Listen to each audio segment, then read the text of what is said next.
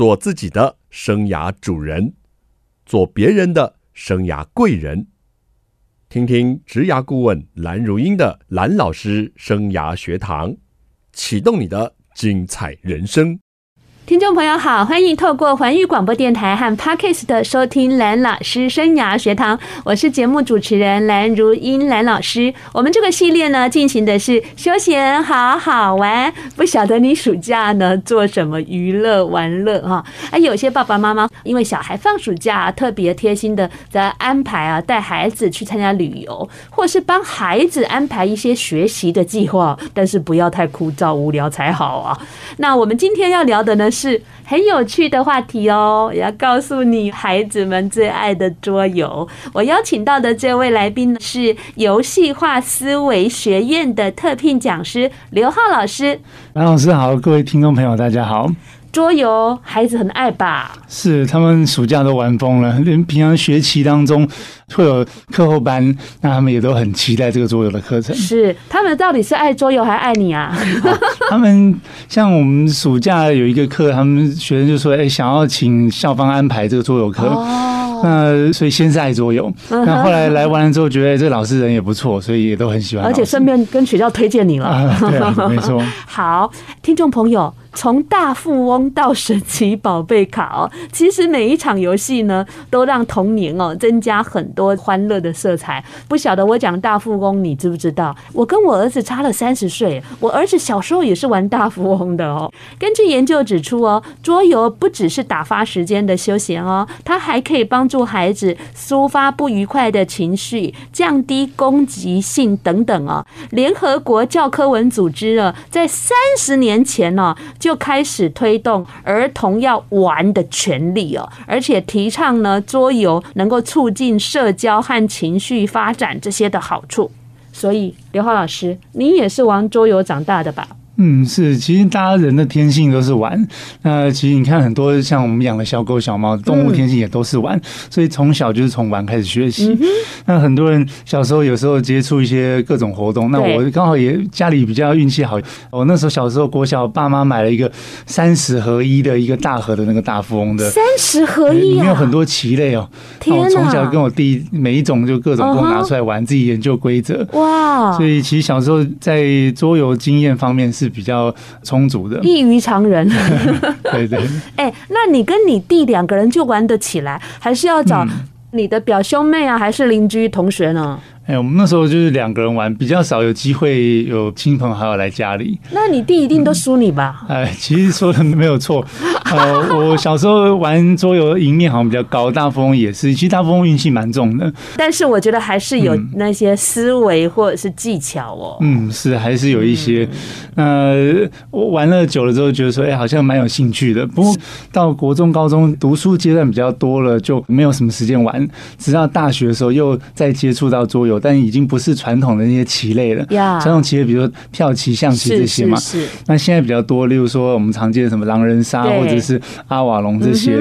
那大学接触到这些之后，才开始对桌游更有了兴趣。哦，所以呢，你是从小玩桌游，而且是常胜军，玩出自信哎。是，然后中间呢，当然我们一般人都是呃，在国高中其实没有什么太多的休闲娱乐，嗯，然后到大学有参加桌游社，还是只是一般爱玩而已。哦，我那时候是爱玩，我们学校还没有桌游社。哦，那个年代还没有桌游社。到玩到一年之后，就觉得哎，自己来创个社团啊，所以其实福大桌游社是我创的。所以我还真的是押对了。嗯、那时候创福大的桌游社是大几？还记得吗？那个时候是大五。嗯，我朋友都阻止我说不要再疯狂了，因为不要再读大六了，还要再创社团太夸张。但我自己觉得桌游社是很值得推广的东西，是，所以我当时才坚持决定要创社团。好的，如果有桌游社的学弟妹听到，快点跟这个前辈创会社长致敬一下。所以你也是玩桌游长大的哈，那你先介绍一下，你为什么把桌游当成你后来的工作呢？那时候在创社团的时候，后来社团成立，我们就是在学校推广，跟大家玩桌游，会有带动中小学的计划，我们就去国中小带小朋友玩桌游。那老师觉得说，哎，这桌游蛮有趣的，也请我们去做一些讲座活动。所以那时候开始就接到一些桌游的案子，那是有付薪水的。嗯哼。之后离开大学之后，我觉得哎，这个方式也不错。那接的频率也越来越高，是，所以我就决定把这个当做。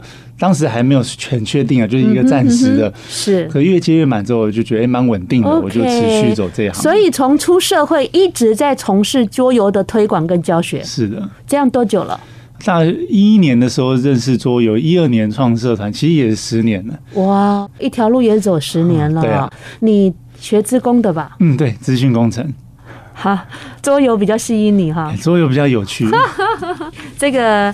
资工现在这么的夯，欸，没有错。你会不会觉得可惜了？其实也还好，那时候有念电子，也有念资工。我朋友大部分都是去当科技新贵比较多。那时候十年前，哇，科技新贵好夯啊，好夯啊！不过那时候我觉得，哎，有点无聊，就是一直面对机器写程式，我就没有那么爱。你喜欢面对人？嗯，我觉得跟人玩是比较生动一点的。跟人玩是比较生动，从小还玩不够，很有意思的这个思维。最近网络上啊有一个调查哦，说在没有手机的年代，大家都玩什么呢？于是呢就出现了一个人气怀旧桌游的排行榜。哦，这个我没有跟刘浩老师瑞过，我不晓得你有没有跟我关注到同一个调查。我想考考你。人气怀旧桌游的排行榜一共有六名，你随便提供两名看看。啊，怀旧的没有手机的年代，一定是大富翁这个榜上有名，我猜啦。那动物棋跟陆军棋可能也也会在里面，或者西洋棋、跳棋。我这样一次讲太多。哇，好厉害！我来公布一下，讲讲人气怀旧桌游的前六名，第六名是。公路旅行哦，我没有听过，我也没听过。嗯，我有听过公路骑，但是我没有听过什么公路旅行。第五名五子棋，这一定有。我儿子这个八八九十年代的人也有玩。第三个跳棋，嗯，这个哈跳棋，我爸爸可厉害了。我爸爸最喜欢跟我两个儿子下跳棋。不晓得是不是这样？我两个儿子还蛮聪明的，但是他们都没有下赢阿公哎。哇！第三名围棋，我两个小孩哦，从小学两个才艺，他们自己决定的，钢琴跟围棋。围棋，我家弟弟哈很不专心，但是他做所有的事只有下围棋最专心。是，而且小学啊才学围棋三年三段，后来可惜一样升学主义，国中就没有再继续学了。第二名象棋，嗯，这个我会跟我儿子下，还会一点点哈。第一名。大富翁，而且大富翁有好多版哦。对，还有一种叫幸福人，是不是也是用大富翁啊？是，它很像，也是丢骰子往前走。对对对，但它有不一样，是在职业跟职业里面有各自独特的道路。你果然很熟。所以呢，这个人气怀旧桌游哈，如果你是熟龄族啊，哎，刚刚六名啊的这个排行榜啊，你接触的有几名呢？那如果你是年轻的听众，我听下鬼不？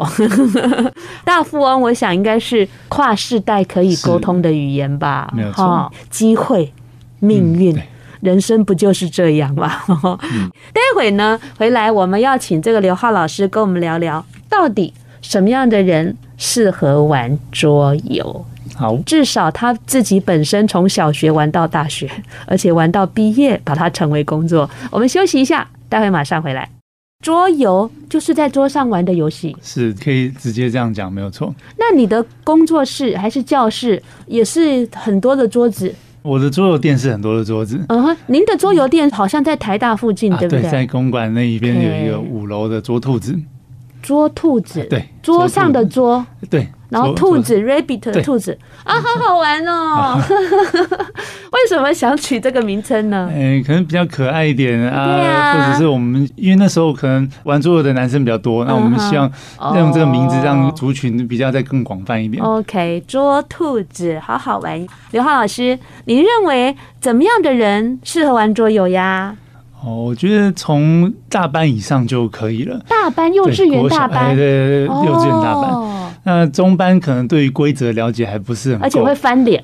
没有错，他比较适合一个人玩或跟家长玩，所以大班 每次玩输就把你这个都剥掉啊。对啊，这就是我们从这些年龄层开始让他们练习的，就是输的时候的一些态度，或者游戏当中的一些态度。啊那这个我觉得很适合让他们从游戏中练习怎么样赢，怎么样输。对。那到了国中、高中期，刚我们讲的，其实各年龄层也都很适合玩桌游。像我们现在开很多乐龄班的桌游课，真的呀？啊，对，我在士林的老人中心，还有板桥乐龄中心也都有开。六十岁左右的阿公阿嬷呀，也也有七十八十岁也有这样子的。那一开始来可能学员比较好奇啊，因为他们没有听过，但来了之后发现说其实也蛮适合他们的。的确，很多桌游不分年龄层，那甚至盲人也可以玩桌游哦。是啊，对啊，我们想说，哎。听不到，看不到，能不能玩桌游？可以啊，我之前有带过盲人的桌游班。老师，你好厉害啊！他们单位找我嘛，我想说，哎，既然有人愿意让我教，那我就尝试一下。反正各个年龄层都很适合，让他们体验一下。因为盲人可能平常比较难能接触这样的事情，所以我们在卡片上做了一些转换，比如说做点字啊，或者是用语言帮他们辅助了解卡牌资讯。哇，好特别哦！所有的人都适合玩。对，从你的经验中，幼稚园、幼儿园大班到七十几岁的这个阿北，他们都适合玩。还有包括我们盲友们也都适合玩。对，真的是全龄运动了。对，那手机的年代哦，桌游还有希望争取到孩子的目光，变成他们喜欢玩的东西吗？你有没有这样怀疑过呀？呃，的确，声光效果是会很吸引注意力的。对。不过，我认为我们在做一些行为的时候，都是基于一些需求或者是想法。嗯。那有些需求是在手机游戏上没有办法满足的，例如说我们人际上的互动、面对面的沟通。那在网络平台，它能够很方便的让大家玩游戏，但却缺乏了这一块。嗯哼。甚至有一些游戏体验是没有办法用电玩去呈现的，或手机呈现的。是，它需要用到桌游来呈现。例如说，有些人打麻将需要有那个铿铿锵锵那个手感，但是在神来野麻将网络上麻将却缺乏这样的感觉，甚至连互动的时候都没有办法那么直接看到别人的表情。嗯嗯，所以我相信还是有一定的市场，它有一个差异性。嗯，比如丢骰子有没有？嗯，那种感觉不一样，觉啪就不一样，然后转转转，对不对？对，而且热闹的。有时候从别人手上拿出那个牌的，就是很爽。嗯，哼。没收，或是你要给我过路费，是还盖个房子，嗯哦，那种手去接触的触感哦，很不一样哦。现在更需要有这样子的机会了，真的。不过我觉得爸爸妈妈也要认可，知道有这种东西可以帮忙吸引孩子，也要学校认可。哎，这种是同学很好的一个活动。或者是学校可以成立桌游社，嗯，不管是国小、国中、高中，如果成立桌游社需要指导老师，就可以找我们刘浩老师。好，好，谢谢，欢迎。那你既然说是全龄的，嗯、就跟我们介绍一下不同年龄或是对象，他比较适合的桌游，好不好？嗯，好啊。其实桌游分不同类型，在有一个。BGG 的网站，Board Game Geek 的网站，它是分八个类型。嗯哼，那其实有些类型就很适合特定族群的，例如说像是刚刚讲的大班或者是国小低年级，它比较适合儿童类的桌游。是，那我们比较常见的，例如说超级犀牛、德国心脏病这些，都算是儿童类的桌游。那规则就是很简单，画风很鲜艳，小朋友一看就很有兴趣。是，那人数会比较少一点，因为太多人秩序比较乱，大概四个人可能就是。这一桌就很紧绷，呃，比较吵闹。这是适合国小低年级以下的，是那中年级以上或者到国中这一类的学生比较多，喜欢派对类型的游戏，派对桌游。对，尤其是我我今天上午去教国中生，他们特别喜欢狼人杀。哦，狼人杀很红，连我不玩都知道。没错，这个派对类型。啊，早一阵子是阿瓦隆，对，阿瓦隆啊，这些都算派对类的游戏。呃，那到大学的话，一样也是很受欢迎。像我们桌游店开在大学附近，是这一类派对类型的桌游，好欢乐哦。那就是规则简单，不那么注重输赢的。是，开心为主，然后一局很快就结束了，大概十几二十分钟就玩完。嗯、呃，人数也可以支援很多，八到十个人也都办完，嗯哦、因为他派对就要热闹嘛一堆人。Uh. 但还有一些类型是策略型的游戏，策略性你要动头脑的呀。策略对，动头脑需要思考，需要深思的。是。那玩起来可能就安静一点，呃，甚至 叠对叠，没有错，玩输了就是技不如人，很明显就这样啊。一般刚刚前面几个玩输了就只是运气问题，对对对对。那这一类的话，刚刚讲各个年龄层，只要他玩桌游经验多了，哦、都可以转向策略型的。哦，三国杀是不是策略型的？还没有那么策略，但其实有一点呢、啊。我以为是策略型的。我们早期常讲神农电波，那在十年前讲的。OK、呃。神秘大地、农家乐、电力公司、波多黎各，这些都算是策略型的游戏，但现在仍然出了非常多。嗯哼。那当然，社会人士啊，也都可以。是。到刚刚讲乐龄族群。那比较适合家庭类的游戏，就是刚刚讲 家庭类，家庭类合家欢乐，全家一起玩，大概五六个人都可以，呃，没有那么针对性，是，因为毕竟还是大家玩开心为主。那当然，刚刚前面讲的这些族群也都很适合家庭类的游戏，例如说拉密，这个就是呃很常乐龄族群特别喜欢，就是拉密。它有什么特色？它是玩什么？第一个，它长得跟麻将比较类似哦，在乐龄族群的时候，我们通常会用它过往的。经验来带他进行新的游戏，uh huh. 他的接受度比较高。Uh huh. 呃，跟麻将有一点像了，不那么完全一样。是，那另外玩起来的体验也是不太花脑筋，但是可以好好思考。那他们都蛮喜欢。Oh, 好有意思哎，真的，原来呢可以从这几个大方向区分桌游的适合度哦。嗯、我知道的就是狼人杀跟阿瓦隆。是，哎，那我问你，如果三国杀真的要来归类，比较会偏向是？哪一个族群或是哪一类型的游戏呢？我觉得它也是算是派对类型的游戏，派对型的，只是它需要思考的层面比较多。而且结合历史故事很好玩哎，我也曾经跟我儿子玩过。对啊，它人物背景让大家很有代入感。对，很有代入感，跟历史的这个人物觉得是贴近的。OK 哈，好，我是节目主持人蓝如英蓝老师，蓝老师生涯学堂呢是每个礼拜二晚上七点在环宇广播电台 FM 九六点七。跟听众朋友空中相见，在隔个礼拜二的早上七点呢，您上班的时候会听到我们节目的重播，还有在各大 Podcast 的平台都有我们蓝老师生涯学堂节目同步播出。记得锁定你最喜欢收听的方式，跟着蓝老师一起来学习。暑假我们进行的是休闲好好玩，因为我们的生涯啊，除了工作之外，总是要点休闲娱乐的嘛。要不然如何疏解紧绷的压力呢？喜欢旅游你就去旅游吧，喜欢桌游 就来听这一集的桌游。刚刚刘浩老师呢有介绍好多桌游的类型哦，在桌游哦相当用力推广的这位是游戏化思维学院的特聘讲师刘浩老师。蓝老师好，各位听众朋友大家好。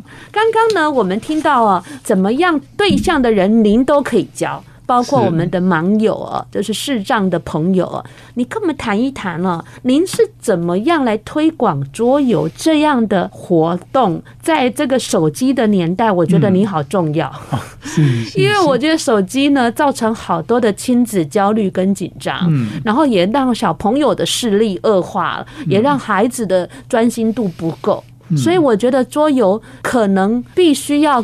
更有力的推广一下，让孩子除了手机，还有别的东西。可以来陪伴他的一些休闲哈，或者是可以带动他更多的成长，跟我们分享一下怎么样来推广这个桌游呢？哦，好啊，嗯、呃，我主要是一开始是在大学中推广桌游，是，那后来有在国小、国中，也有到乐龄中心跟社区大学，嗯、是，还有一些课程，也有一些企业会找我去带他们的桌游活动，哇，那可能是亲子日啊，或者员工的互动型的教育训练，就是。他们要互相熟悉的这一类的，或者跟团队有关。的都很适合桌游，是，嗯，甚至在我比较印象深刻是去到监狱去带桌游，监狱啊，嗯，这个是城镇中学，是一个新竹的青少年监狱，嗯，他们会帮里面的人办一些活动，是，或者是一些课程，那我就去带他们玩一些桌游，哦，进去的时候体验真的是很不同，因为每个都大块头，那个头发屁很少，对，那个而且可能还有刺青哦，对啊，去就哇，这个第一次上课这么紧张。老师，你长得很高头大嘛，不用紧张啦。呃，那进去我我就很紧张，他那个同学就问我说：“老师，你是不是太热了，一直流汗？”我说。还好，但是很紧张。去过一次还是去了好几次啊？去两次，去两次，第二次就好多了吧？就好一点。对，嗯哼。我之前呢也经常去监狱演讲啊，但是后来到一百年后我就不去了哈。那曾经有一次我去监狱演讲，带着两个美女去哈，要年纪比我轻的美女，你知道吗？他们两个是主办单位，他们就在前面在 setting 那些笔电啊什么。那当这些穿拖鞋的人进来之后，哎呀，上下打量他们，嗯、他们两个好紧张哦，嗯、就像你讲的，脸红流汗，而且他们甚至跟我说，他们感觉很不舒服。哦、我说好，你们两个去后面休息，就坐学员的最后面一排。我说我来弄。他说，老师。嗯那你不会紧张吗？我说没关系，要要看就给他看。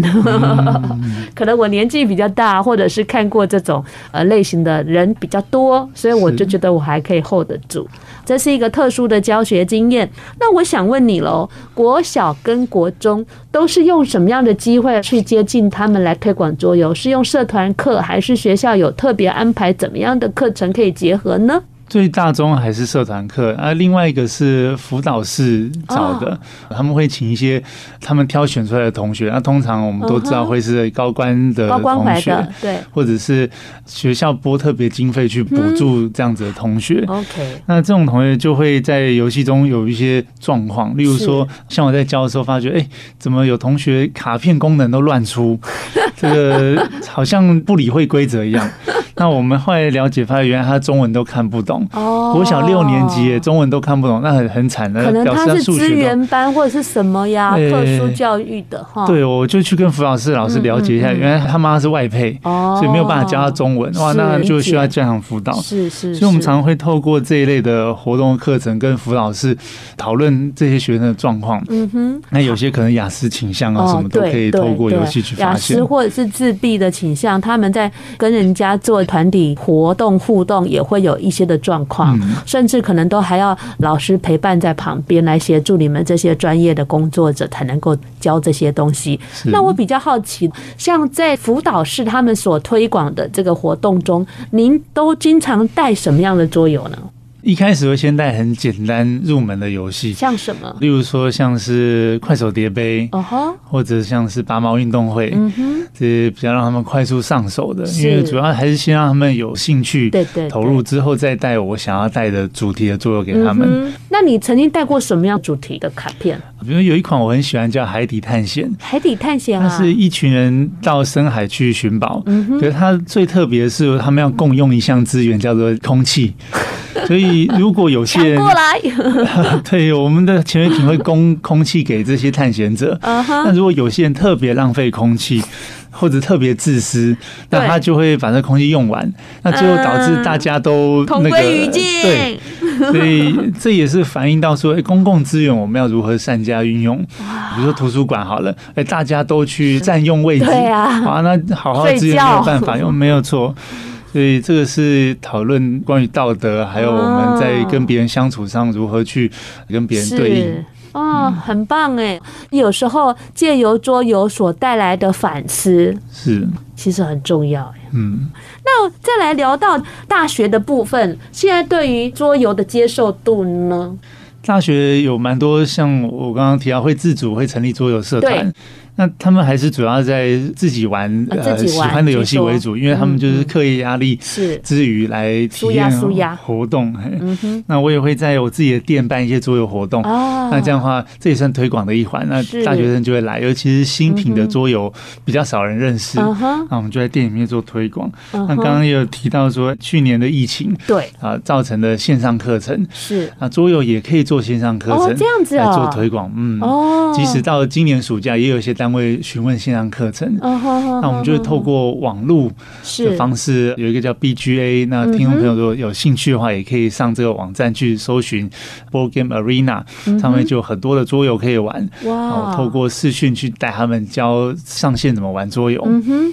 但是有老师带，是不是比较能够 catch 到学习的重点？会比较快进入游戏状况啊，减少摸索的时间。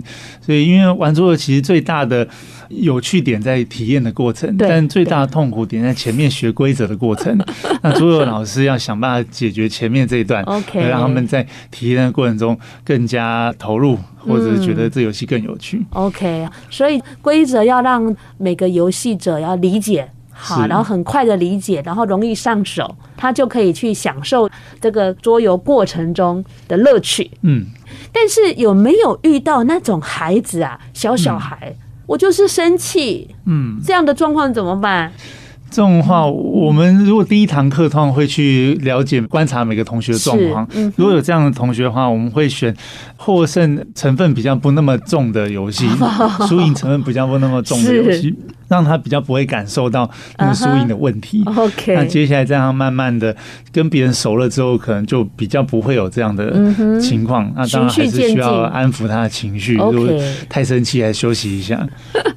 我们再请刘浩老师呢，帮我们点一首好听的歌曲或音乐，让听众朋友来欣赏。好，想要跟大家分享的是《The Greatest Show》，这个是大艺术家电影的主题曲。是，嗯，因为我觉得我们是在呈现一个秀给我们所有的参与桌游活动的人，或者来我们课程的人。那我们尽可能准备好这样的秀，让他们觉得很开心。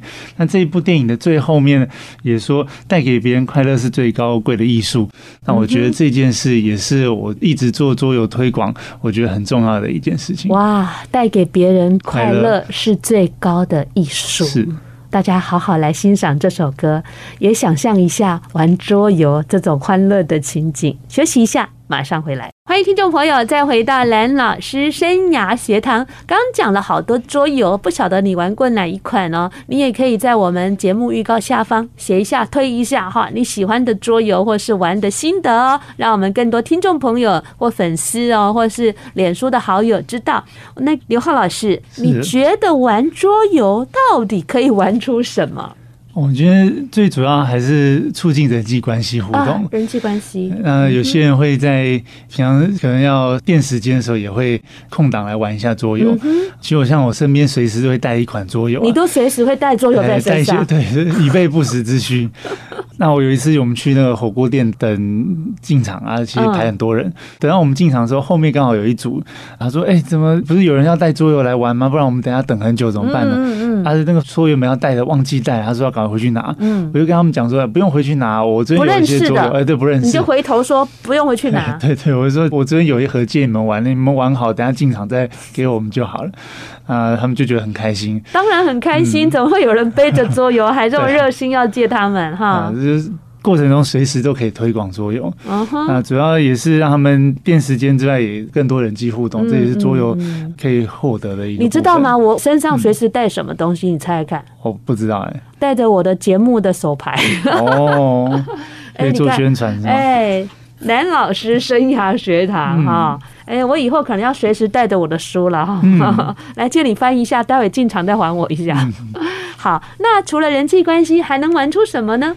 呃，像我在高中开一个品格的课，它是一个微课程哦。从桌游玩出品格力，哎，从桌游玩出品格力，刘浩老师，这是一个很好的出书书名哎。哦，这样的 已经变书名了哦。加油，好像有机会，我签你。谢谢。主要是会有几个单元，那每个单元会有不同的主题。例如说，我们玩桌游应该要有的礼仪，是啊，不可以玩一半中途退出，或者是整个游戏玩的时候，像有些玩家都会漫不经心乱玩。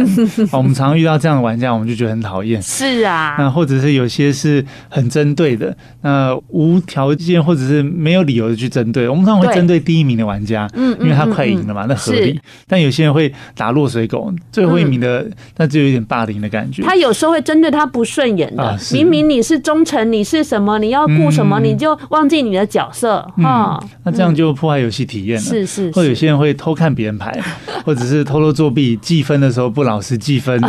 那这一类各种行为都会在游戏当中呈现。其实牌桌见牌品啊。